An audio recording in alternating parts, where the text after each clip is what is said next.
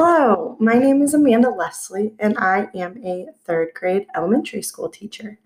I teach in the Affton School District in St. Louis, Missouri, and I have been teaching for about three years. I have always wanted to be a teacher. I have never thought of being anything else, and I have a bachelor's in elementary education with an emphasis in early childhood, and I am currently working on my master's in curriculum and technology.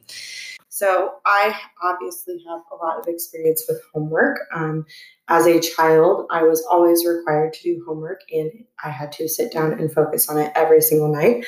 Um, so today, I wanted to talk to you guys about what you can do with your children at home in addition to homework. Um, every child and every student is in classroom is different.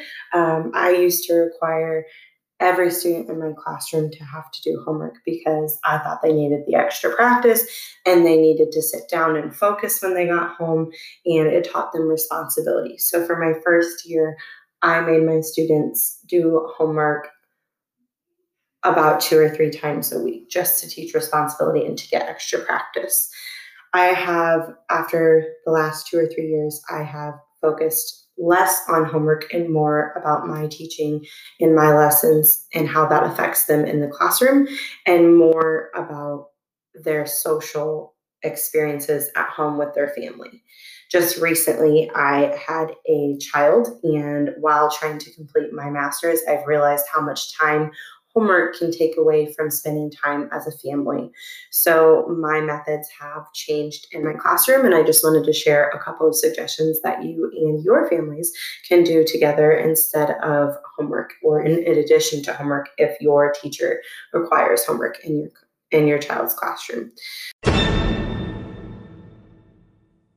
So just a couple of things that I've noticed students I think are more valuable than numbers and crunching numbers is one, um, social skills. So when in school, when we have indoor recess or um, free time, I allow them to um, play games together.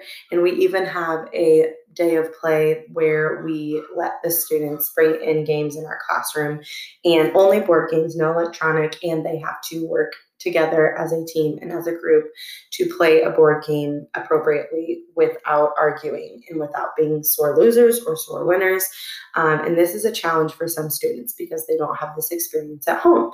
So I think that playing a board game as a family every now and again is really super important because they learn how to be a team player, they learn not to cheat, they learn to follow the rules along with being kind and supportive to the other members of that are playing the game. So this is something that you could do um, in addition to homework or instead of homework with your child as a family. Um, another thing that um, could really build um, and help children and help your child is listening to music. If you listen to music together as a family and talk about like what the might the lyrics might mean as a um, family and about that topic and how that could apply to the real world or how that could apply to their lives, um, they get a deeper understanding of situations. Um, I know when we do Fountas and, and Pinnell in the classroom, and we they, we have them read a book, and not only do they have to comprehend what happens, but they have to apply it to their life. So practicing that with music and songs could be a great way for um, you guys to practice doing that and for them to just see the world in a different viewpoint. Um, another thing that you could do is just going for a walk through nature, pointing out the different types of animals and noticing the habitats they live in. Um, in science, we focus on a whole habitat and um, environment study with different types of animals. So just noticing where these animals live and what other species are around them while you're walking and talking about the world around them and just opens their eyes up to a whole bunch of other possibilities and um, so a whole bunch of new sur- surroundings for them. Another thing that you could do is not I know not every child is into sports or they can get really busy and competitive, but just joining one sport or a team or going outside and um, just playing for fun really teaches kids how to bond with other um, kids their own age and how, it teaches them how to share and how to be competitive in a positive way um, and how to work together as a team. In my classroom, we really strive towards being a team. So we succeed together and we fail together. And we work together as a team and we we always work hard and we pick each other up when we see somebody struggling and we support each other. And that's something that children and students learn when they're working through sports or working on a team. Um, growing up when i was a kid i was always playing soccer and some of the people that i played soccer with are still some of my close friends today because i bonded with them over the experience of a team.